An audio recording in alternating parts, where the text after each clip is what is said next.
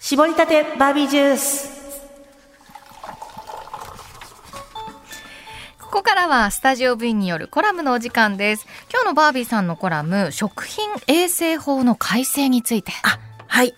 そうです。あの、これ、青木さんもね、去年同じような話、同じようなって言ったらあれなんだけど、はいはい。はなお話しされていコラムで取り上げてらっしゃいましたね。はい、うんうん。ので、私、その時に知って、わあ、こんなことあったんだ、なんて思ったことなんですけど、今最近話題になってますね。ね、あの、X とか見てもすごいいい、あの、話題になってて、えーあそうなんです。道の駅から、おばあちゃんの手作り漬物が消えるみたいな感じで話題になっているんですけど、はい。あの、青木さんが紹介してた、言っていたようなことの発端？うん。うんことの発端は、あの、2012年に札幌、北海道札幌で発生した O157 による食中毒事件がきっかけだったんですね。で、この時、あの、患者数が169名、死者8名、結構、あの、大規模な食中毒が起こってしまって、はい。この食品はスーパーとかホテルとか飲食店でも流通していたということもあって、これは、このままではいけないんじゃないかっていうので議論が始まって、うんついにこの6月から施行されるっていうことらしいんです。はい。で、この、ギリギリ、えっ、と、令和6年5月31日まで、今のやり方で製造している方はやりますよ。これ以降は、えー食品衛生法を改正に伴い、漬物を製造して販売する場合は、営業許可が必要になるうんっていうことなんです。はい。で、この営業許可っていうのは、事前にこの申請して許可を取得しなければいけないんだけど、うん。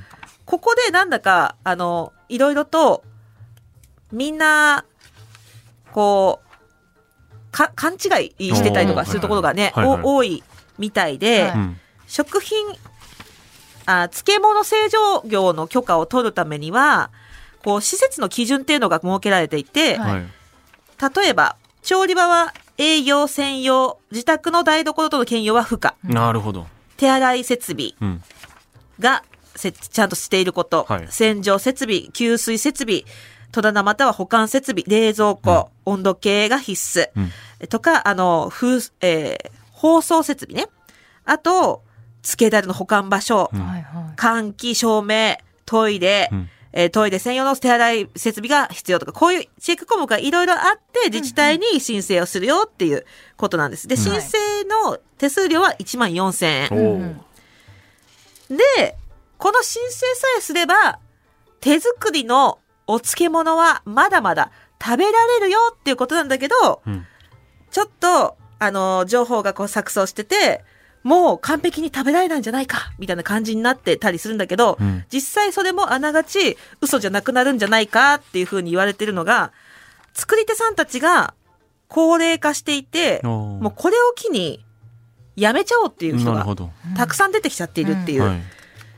そこが一番の問題で、この、まあ1万4000円の手数料もあるし、うんこの、いろいろ設備？うん。これを設備、リフォームなんかなんかしてたら、ちょっと、お金がな、もうちょっとでやめようと思ってたのになう、んなあ、そこまでしてやろうかな、うんみたいなような感じの人たちが多いっていうので、ちょっと皆さん、二の足踏んで、ここからもう作らない、なるほど。みたいな感じに、雰囲気になっちゃってるのうんが、もしかしたら本当になくなっちゃうんじゃない？っはい。うん。て危惧してる人たちがたくさんいるんですけど、はい。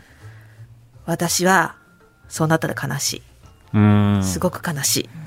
皆さん、東京をのご出身だということですけど、はい。道の駅好きですか？いやー、あんまり経験ない。免許がなくて、そう、私た免許で、免許なくて。車人に連れてっていただくしか道の駅になんですよ行く方法がちょっとど。あのうん、ご機嫌な友達がいる時しか。そうか。そうなんですよ。ただ、あの、もちろん取材とかで道の駅行ったことありますし、そういうとこで買ったお漬物の美味しさは分かっております。うん知って大好きです。いや、もちろん私も免許持ってないですよ。あれ？ね、もちろんるみたいな私も、分かんない。あるみたいなリアクションしてました今もちろん。私も分かんないです。私も免許持ってないけど、はいやっぱ地方だと道の駅ってもう、一番のエンターテイナーっていうなるほど。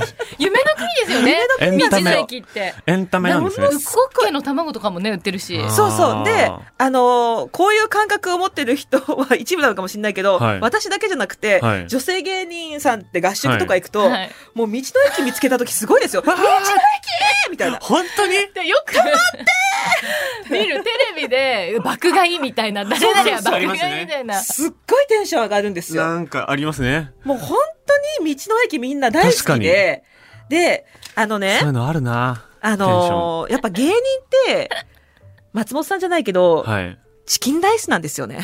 基本的ちょっとむに。ずいな。今リアクションしづらいなうん。なんていうか、やっぱ、お仕事させてもらって美味しいもの食べますよ。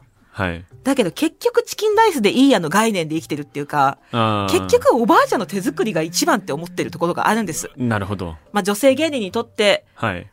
松本さんのチキンライスは女性芸人にとっておばあちゃんの手作り漬物。あの歌そういう歌だっけ？まあでもねあの七面鳥よりチキンライスでいいやっていうね、そうそうそうそう。そう。で、本当美味しいもの食べさせてもらって、うん。その港区女子やら何ならみたいなと同じようなとこ行ってたとしても、うんお寿司とかね一番の贅沢はやっぱ手作りなんですよ。なるほどおばあちゃんの手作り。なるほど。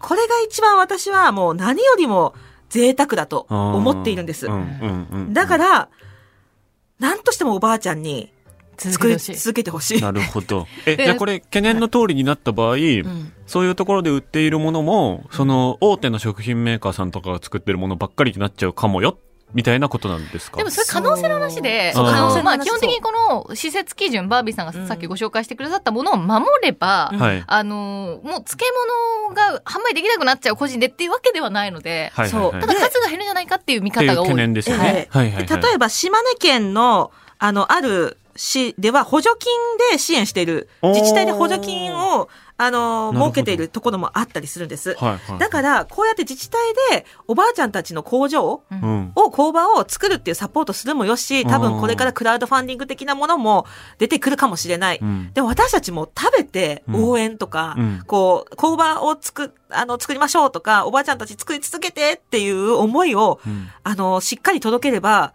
逆に道の駅だけじゃなくて、ネットでも買えるぐらいに、なるほど。販路が広がるか販路がもしれない。広がる可能性があるから、頑張ってなるほどやっていこう。えじゃあ署名活動しましょう。署名活動？